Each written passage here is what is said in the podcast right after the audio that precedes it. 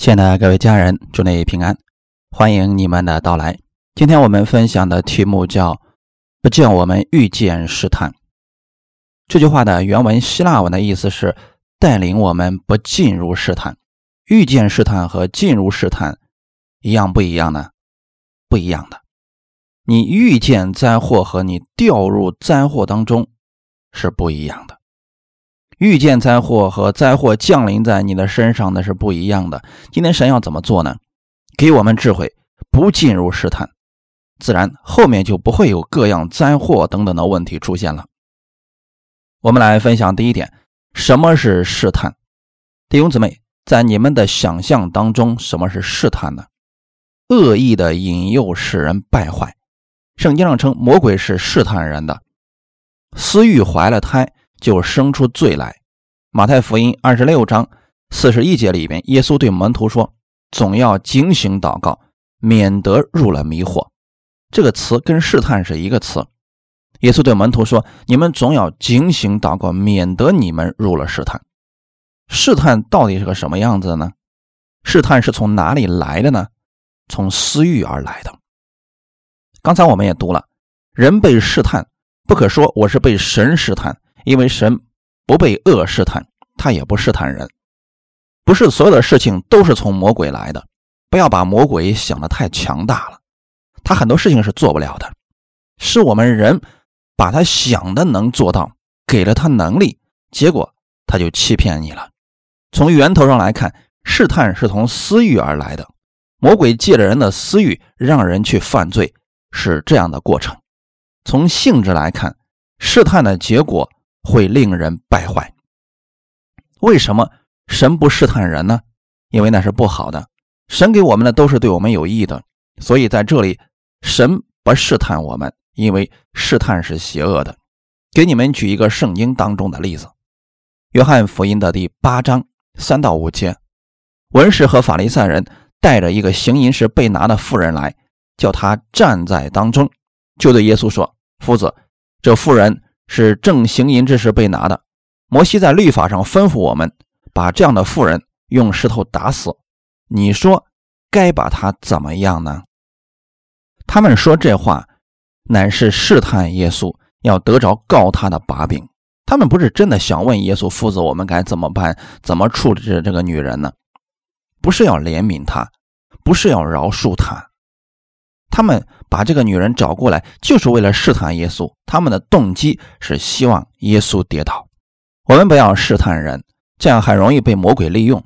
撒旦是借着私欲试探人，结果是什么呢？魔鬼试探人的目的是为了什么呢？魔鬼借着私欲，借着律法，借着各样错误的欺骗来试探人，最终是叫人远离神，叫人死。神造人最终的目的是为了什么呢？为了让人活。让人活得更丰盛，但魔鬼却偏偏反过来，他借着私欲来诱惑人，让人进到试探当中，目的是要叫人死。所以，我们看我们的始祖夏娃，是不是他被魔鬼试探了呢？魔鬼凭什么来试探他呢？是因为在夏娃的心里面有了私欲。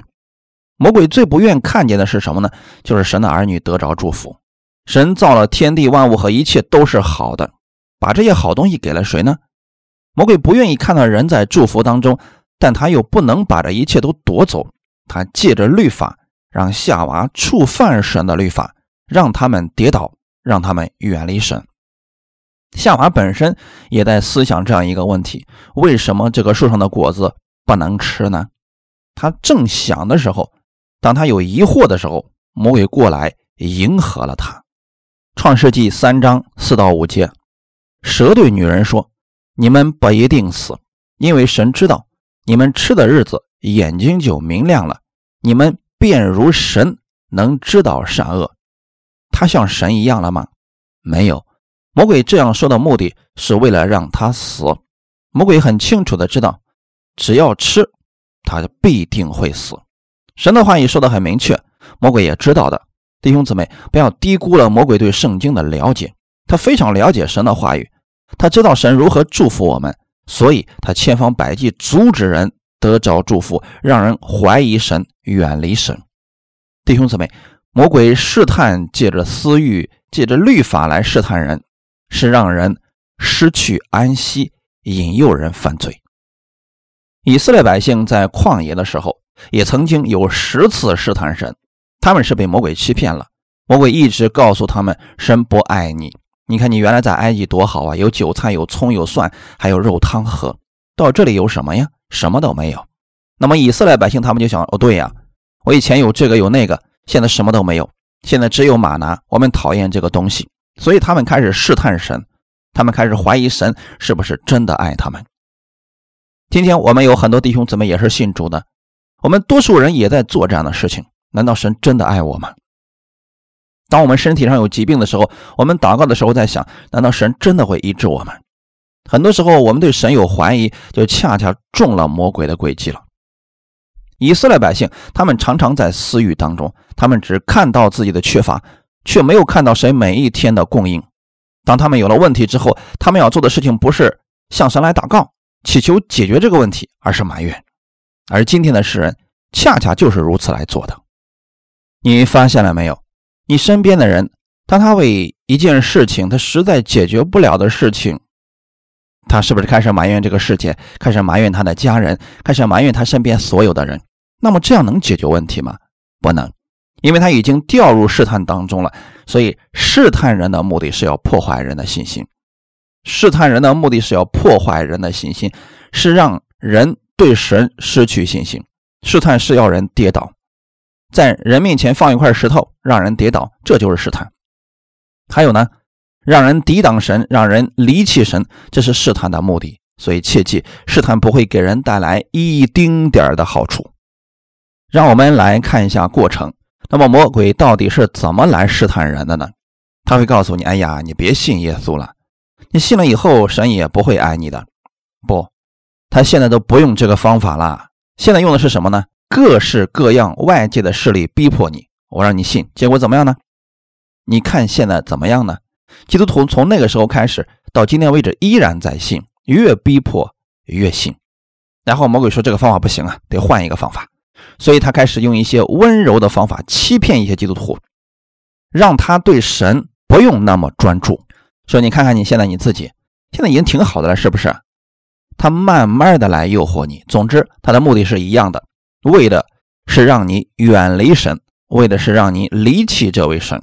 因为你离开神以后，你不再去依靠神的时候，你就失去了神的祝福。对于我们已经相信耶稣基督的人，我们的生命没有办法改变了，我们注定是要进天国的人。这个事实，魔鬼已经没有办法改变了。他现在做的事情是什么呢？尽量让你跌倒，让你失去信心，让你埋怨神，让你失去你本来该得着的祝福，就是他的目的。我们来看看这个过程，魔鬼是怎么样试探人的。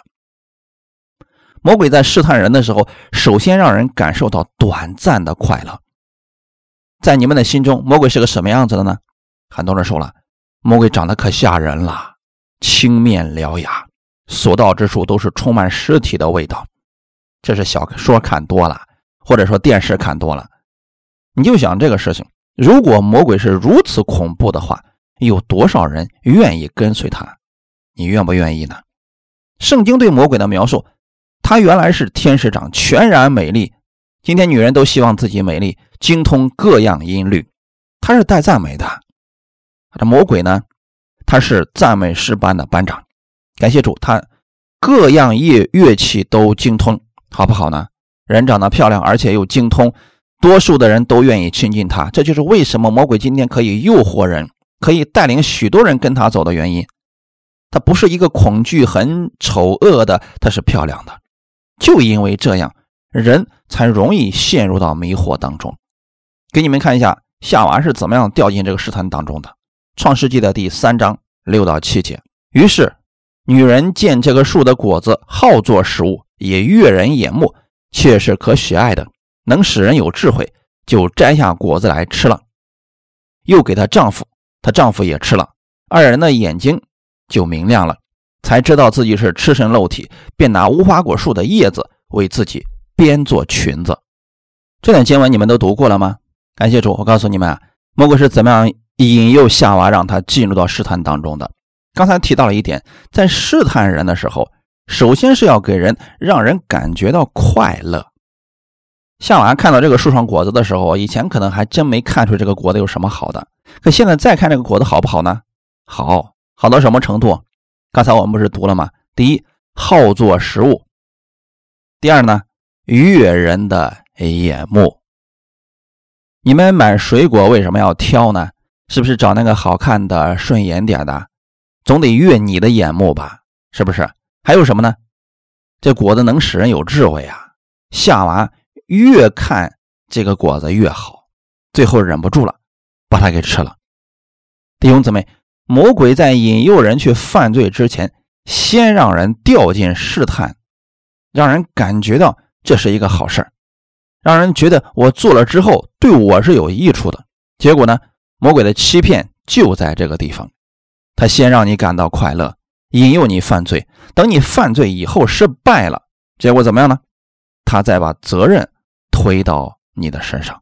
亚当和夏娃吃了分别上个树上的果子以后，他发现了什么呀？发现自己赤身裸体。魔鬼有没有告诉他赶紧做个皮子穿上呢？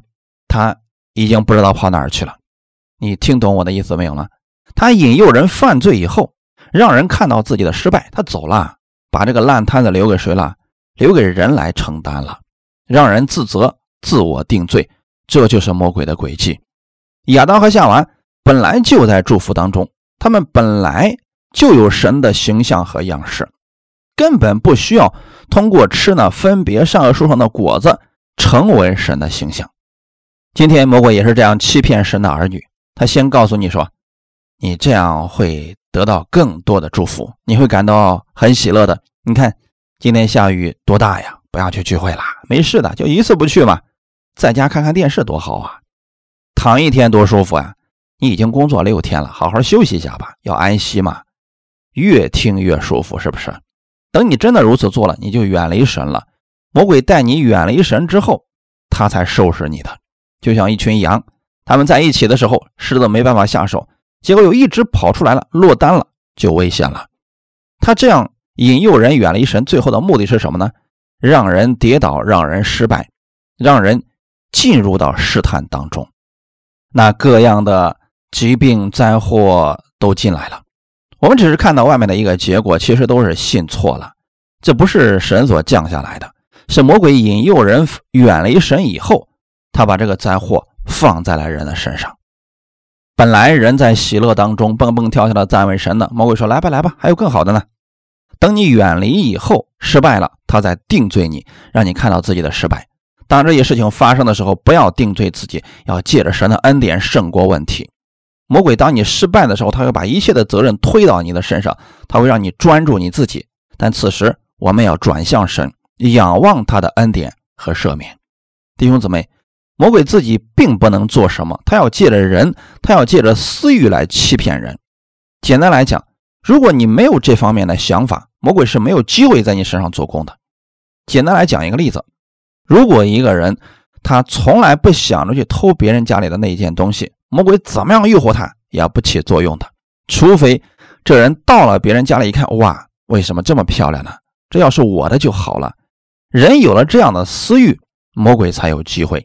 神是爱你的，神是爱你的，所以当你心里面建立一个正确的对神的认识的时候，魔鬼就没有办法来欺骗你了。分享第二点，如何才能不进入试探？基督徒有很多的破口，人不可能做到没有私欲，但当这些思想出来的时候，我们不要定罪自己，而是默想基督的恩典。如果人选择活在定罪中，不饶恕人当中，这就很容易被魔鬼利用，这些都成为魔鬼攻击的破口。怎么样才能不进入试探呢？默想耶稣已经为你成就的。彼得前书第五章第八节：勿要谨守警醒，因为你们的仇敌魔鬼如同吼叫的狮子，遍地游行，寻找可吞吃的人。圣经没有说你们的仇敌如同狮子一样遍地咬人，他找的是什么样的人呢？可吞吃的人。也就是说，有一些人魔鬼是吃不下去的，有一些是能吃下去的。如果我们心里每一天充满了神的话语，魔鬼就没有机会了。我们今天奉主耶稣基督的名，我们要正确相信神的话语。如果人不被私欲牵引，就不会掉入到试探当中。人能不能做到这一点呢？有时候可以，因为什么呢？因为我们很多时候还是会掉进试探当中。耶稣知道我们的软弱，就算掉进去了，耶稣会救你上来的，呼求他就可以了。是灾难找到了你，还是你遇到了灾祸呢？一个人在街上开着车，突然“嘣”的一声，车带人飞了出去，挂了。我问你是灾祸找到了他，还是他找到了灾祸呢？这是我们正确思想的观念，应当如此理解。没有人喜悦疾病，可是疾病却找到了人。同样，灾祸也是一样的，不是人找到了灾祸，而是灾祸找到了人。下一个问题是人找到了钱财呢，还是钱财找到了人？有人说，是人找到了钱财。如果是人找到了钱财，很容易就进入到试探当中，落入别人的网络。圣经上说：“你出也蒙福，入也蒙福。你往哪里去，哪里就蒙福。”这些财富不是我们去寻找，而是当我们追随神的时候，神会把世界的祝福赐给你，这就祝福就会来找你了。当然，不断的把目光放在我们主耶稣的身上，就可以胜过一切试探了。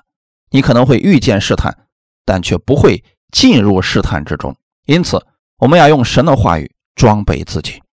马太福音第四章。我们一起来看一下《马太福音》第四章里边讲了耶稣在受洗以后，接着被圣灵引导到旷野受魔鬼的试探。当他进食四十天以后，后来就饿了。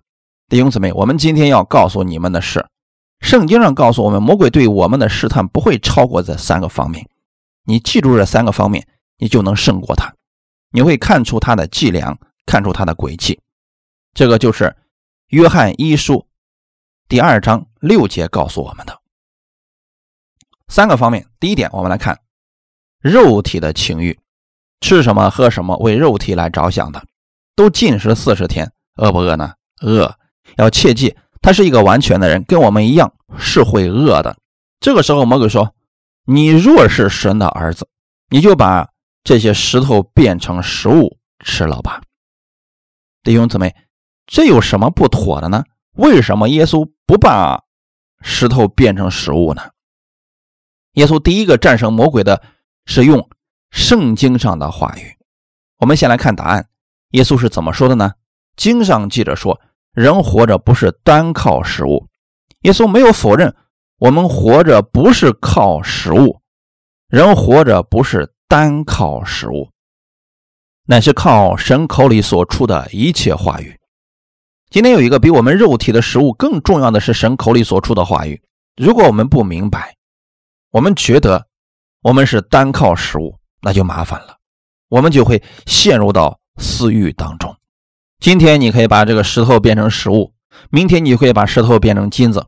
人的私欲一旦开始了，就会不断的膨胀。如果人不明白这一切祝福是神所赐下来的，就会陷入到试探当中。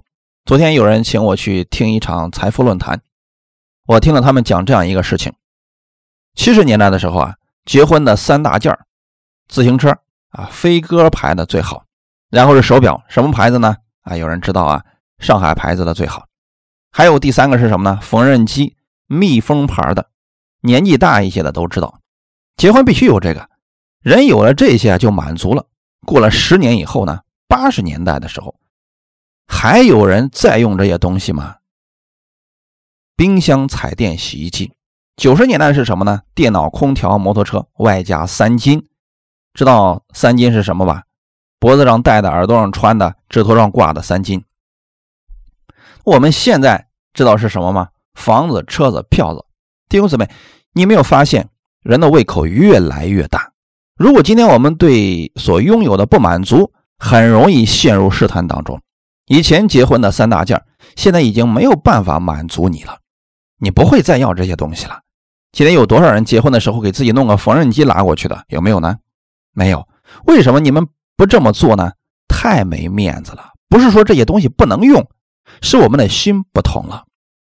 今天还有谁结婚弄个永久牌的自行车骑着，带着你家的新娘子的呢？有人说时代不同了，人的需求也不同了。是的，当魔鬼试探耶稣的时候，耶稣就看出他的意图了，所以没有上当，依靠神的话语胜过了试探。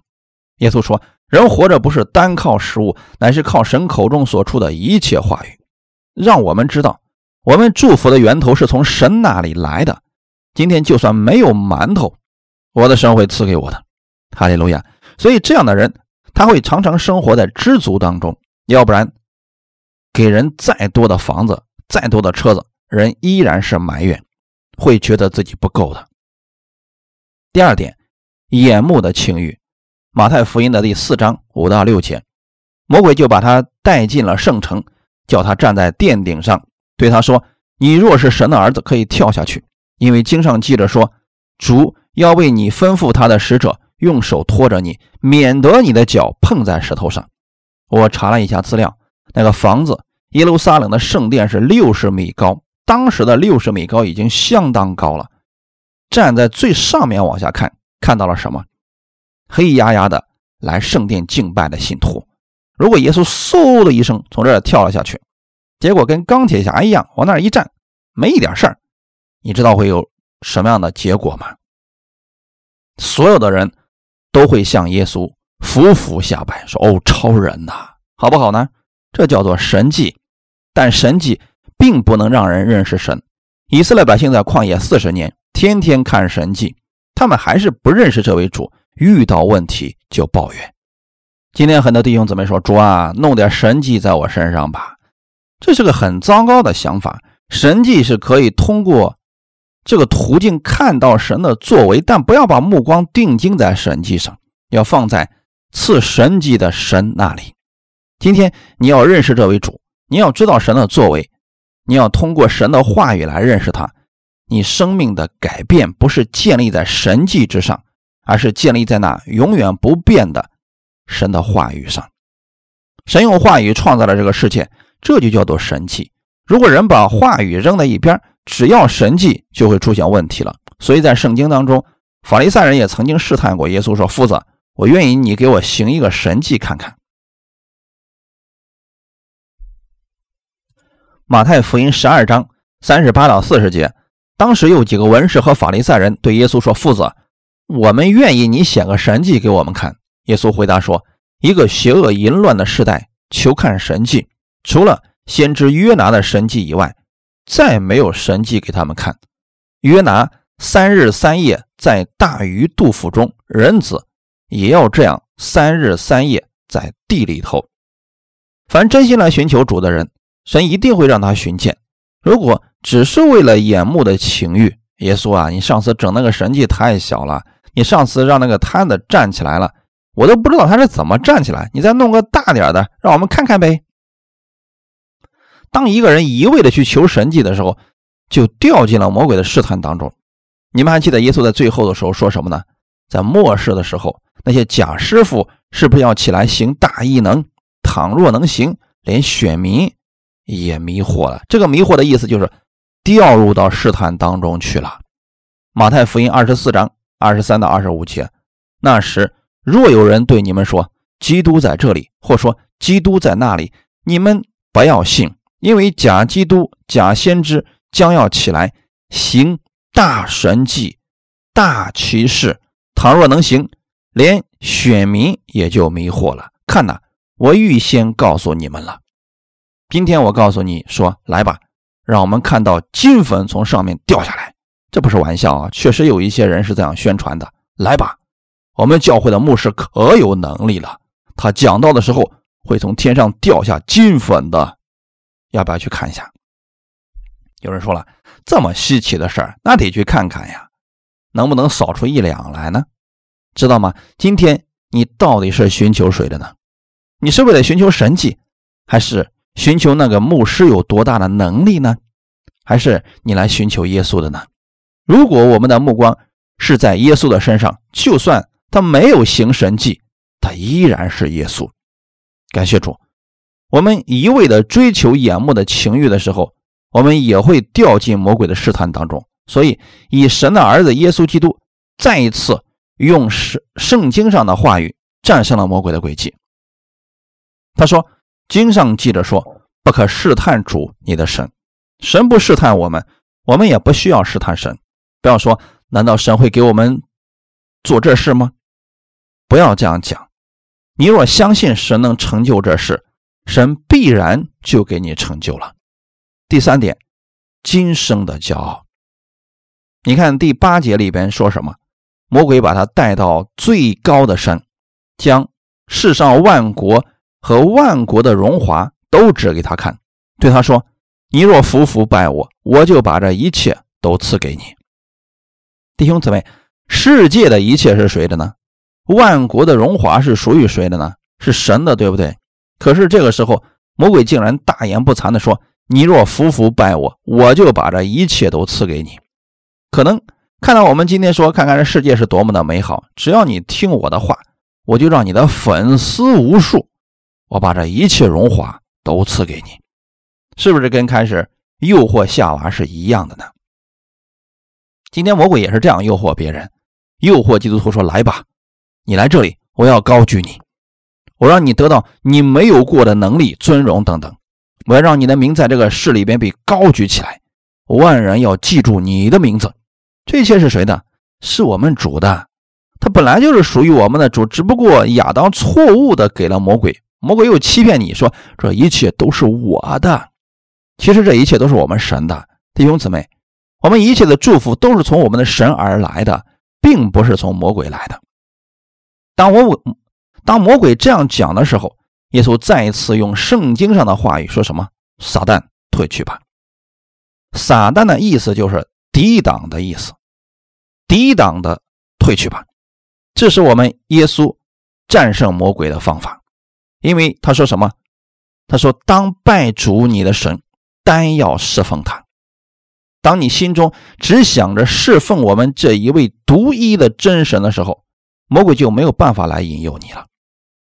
今天你已经信耶稣了，别人告诉你：‘哎呀，没事儿，弄个财神放店里边吧，那可好了。’我们家自从有那个财神之后啊，那是财源滚滚啊。”再买个蛤蟆放那儿，你一家的财宝都咬住，别人就拿不走了。再弄那个皮球，拴在皮带上，只进不出。要侍奉的东西太多了。圣经上告诉我们要单单的敬拜我们的神，因为这万国的荣华、一切的祝福，只能从我们的主那里下来。这一切本来就是我们神的，我们只需要敬拜他就可以了。哈利路亚。魔鬼因为骄傲。变成了堕落的天使，弟兄姊妹，我们不要成为一个骄傲的人，因为人骄傲的时候最容易掉入试探当中。圣经箴言十八章十二节告诉我们：败坏之先，人心骄傲；尊荣以前，必有谦卑。就算是不信主的人，他也会明白这句话里的意思。一个人心里狂妄自大的时候，他离跌倒就不远了。虽然魔鬼的诡计有很多种。会有很多方法不断的在更新，但我们只要做到一条就可以战胜它，是什么？用神的话语装备你自己，一下就能看破魔鬼的诡计。把神的话语智慧装在你的心里边，你就有分辨的能力。耶稣给我们的方法很简单，所以我愿意弟兄姊妹每天拿出半小时的时间看一段圣经，把神的话语装在你的心里面，用神的话语来得胜，不要让魔鬼来欺骗你，让你失去。你本来该得着的祝福，要将你的眼目定睛在耶稣所完成的施工上。刚才我们讲到，魔鬼讲了那么多的诡计，讲了那么多欺骗的方法，他就是不断的让你看自己，看你的缺乏，看你并不完美，看你有多么的缺乏，一步一步来引诱你怀疑神、远离神。但是今天我们战胜魔鬼试探的方法，就是把我们的目光定睛在耶稣所做的功上面。那么耶稣到底为了什么呢？耶稣从死里复活，彻底战胜了魔鬼。他赐下我们所需要的一切，包括生命和生命当中所需要的。很多人一遇到害怕的事情，就说：“主啊，快来救我吧！魔鬼在我身上可厉害的，我没有办法把他弄出去。”似乎我们神的能力要和魔鬼征战一段时间才能得胜，不是这样的。你要用你的口宣告出正确的。耶稣为你所成就的事情，就是魔鬼已经失败了。今天我们不是努力击败魔鬼，而是用主耶稣的名宣告他的失败，而且要宣告耶稣基督的得胜就是你的得胜。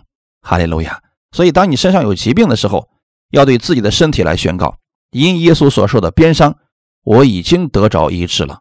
在耶稣基督里，我的身体是健康的。我奉主耶稣基督的名宣告，我的身体正在恢复当中。宣告基督的得胜就是你的得胜，罪的问题已经被解决了。希伯来书第十章里面告诉我们，他第二次再来是为要拯救我们，与罪无关。因为第一次的时候啊，他已经完全洗净我们的罪，坐在天父的右边。我们现在要做什么呢？领受耶稣为你所做的。所以，通过每天来默想耶稣基督所完成的事工，你就不会掉入到试探当中。当魔鬼告诉你说：“你看看，你今天又骂人了吧？你还好意思向神祷告呢？你配吗？”今天你要说：“你看看，今天他说，你看看，你今天又远离神了吧？身上得病了吧？”你每次都向神要东西，你配吗？你们怎么讲？你要告诉魔鬼，确实我不配，但神的恩典在我身上，因为神爱我们，我们得着了，这就叫做耶稣基督的恩典。因为神爱我们，他差遣他的独生爱子为我们的罪死了，这就叫做恩典。因为我们身上需要神的医治，神拆下他的儿子为我们受了鞭伤，使我们可以领受医治，这就是他的恩典。就是因为我不配得，所以我才愿意领受他的恩典。所以不要被魔鬼欺骗了，要告诉自己，耶稣基督的恩典常在你的身上。之所以叫恩典，就是因为我们不配得，但我们却得着了，这是耶稣为你所做的，喜乐吗？所以不要用自己的行为、用自己的功劳去换取神的祝福，是因为耶稣为你成就了这一切，你只需要领受这一切祝福，不是努力的为主做工。神才医治你，不是你努力的祷告，神才会听你的祷告，而是一，而是在你没有开口祷告以前，我们的天父已经在侧耳听你的祷告了。原因很简单，耶稣为我们的罪的问题已经解决了，所以今天神非常爱你，他愿意把健康赐给你，只是我们不要怀疑他。今天我们把目光聚焦在耶稣身上的时候，你要知道，耶稣的一切都是你的。你有必要去贪恋别人的东西吗？没有，为什么呢？因为神会赐给你。我要告诉弟兄姊妹的是，当你完全相信并接受这一切的时候，这就是耶稣基督的恩典临到你身上了。你可能会说，我的行为不太好，就是因为我们的行为不太好，所以我们才需要完全行为的耶稣。我们今天不是靠着我们的好行为才赚取神的恩典，而是因为相信耶稣基督，我们才获得了神的恩典。魔鬼总是希望你看你自己，看你自己会看到你的失败，看到你的挫败，看到你的不完全，看到你的抱怨。当你把你的目光转向神的时候，你会看到那是一个完美的祭物，那是一个健康的、丰盛的生命，而那个生命它要进到你里边去。所以，你专注耶稣为我们所做了什么。当你的思想天天在默想耶稣，耶稣为我做了什么的时候，你的心里就充满了神的恩典。马可福音第九章二十三节，有一个父亲，他的儿子被鬼附了，他来求耶稣。耶稣对他说了一句话：“你若能信，在信的人凡事都能。”许多人总以为这句话的意思是，你要有足够的信心，你就能做这个事情。我查考完原文才发现，根本不是这个意思。原文的意思是：是如果你信，我能做万事，在信的人我就能做。哈利路亚。这句话语差别太大了。一个是说，在信的人凡事都能，目光在你的身上，你有信心，你就能做；你没有信心，你就做不了。可是耶稣的意思是什么呢？你若信我能做，我就能做。你相信今天能耶稣能医治你的疾病吗？当你如此相信的时候，你就看到神的祝福。信心不是关注我们自己所做的，而是关注耶稣所做的。哈利路亚。所以。你要相信耶稣为你做此事，你就必然会看到结果。也就是刚才我们所讲的，你相信祝福是追随着耶稣的，财富是追随着耶稣的，健康是追随着耶稣的，而这一切要追随你而来。哈利路亚！最后我们看一段经文，新约菲利比书第四章十九节。我们弟兄姊妹这一周可以用这段经文在家里边祷告，把你的目光聚焦在耶稣身上。我们一起来读：我的神必照他荣耀的丰富，在基督耶稣里，使你们一切所需用的都充足。阿门。感谢赞美主，哈利路亚！一起祷告，天父，我感谢你，你的恩典够我用的，在你的恩典之中，我靠着你的祝福可以不进入试探。我相信这是蒙福的一周，在你的祝福中，我可以胜过试探。无论我往哪里去，你的祝福都在我身上。我期待好事发生在我身上。奉主耶稣基督的名祷告，阿门。